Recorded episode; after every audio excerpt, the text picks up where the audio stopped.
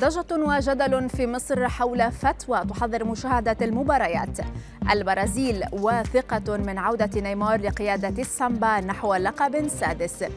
ميسي يتلقى تهديدات بعد اتهامه بإهانة العلم المكسيكي. أبرز أخبار الساعات الأربع والعشرين الماضية في دقيقتين على العربية بودكاست. نبدأ من مصر حيث أثارت فتوى حظر مشاهدة المباريات باعتبارها إهدارا للوقت والمال. أثارت جدلا واسعا في البلاد فيما ردت دار الإفتاء مؤكدة أن مشاهدة المباريات أمر مباح ومشروع. وكان رئيس مجلس شيوخ حزب النور السلفي يونس مخيون أطلق الفتوى عبر صفحته على مواقع التواصل قائلا فيها إن لعب كرة القدم هو إهدار للوقت والعمر وفيها قلب للموازين وخلط للمفاهيم وصرف للناس عن ما ينفع. على حد تعبيره فيما أوضحت دار الإفتاء أن كرة القدم ليست حراما وإنما مفيدة وتسهم في التعرف على الثقافات الأخرى على حد قولها. في أخبار المونديال أيضا بدأ البرازيليون واثقين من استعادة خدمات نجمهم نيمار لمساعدتهم بالفوز بكأس العالم للمرة السادسة. بعدما حامت الشكوك حول إمكانية تعافيه من الإصابة بكاحله الأيمن.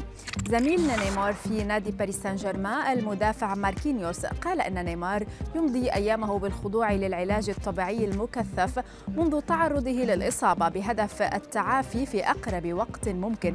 فيما توقع مدرب البرازيل بأن المنتخب يمكنه الاعتماد على نيمار مجددا دون ذكر أي تفاصيل أخرى.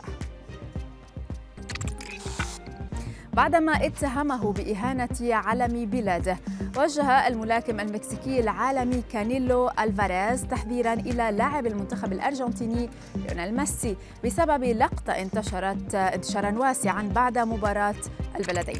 الفيديو المتداول أظهر ميسي وهو يقوم بإزاحة قميص منتخب المكسيك المرمي على الأرض بقدمه أثناء محاولته لخلع حذائه داخل غرفة تغيير الملابس بعد اللقاء. فيما قال الملاكم المكسيكي على تويتر مخاطبا ميسي مثل ما أحترم أنا الأرجنتين عليه احترام المكسيك مضيفا يجب أن يصلي كي لا أجده.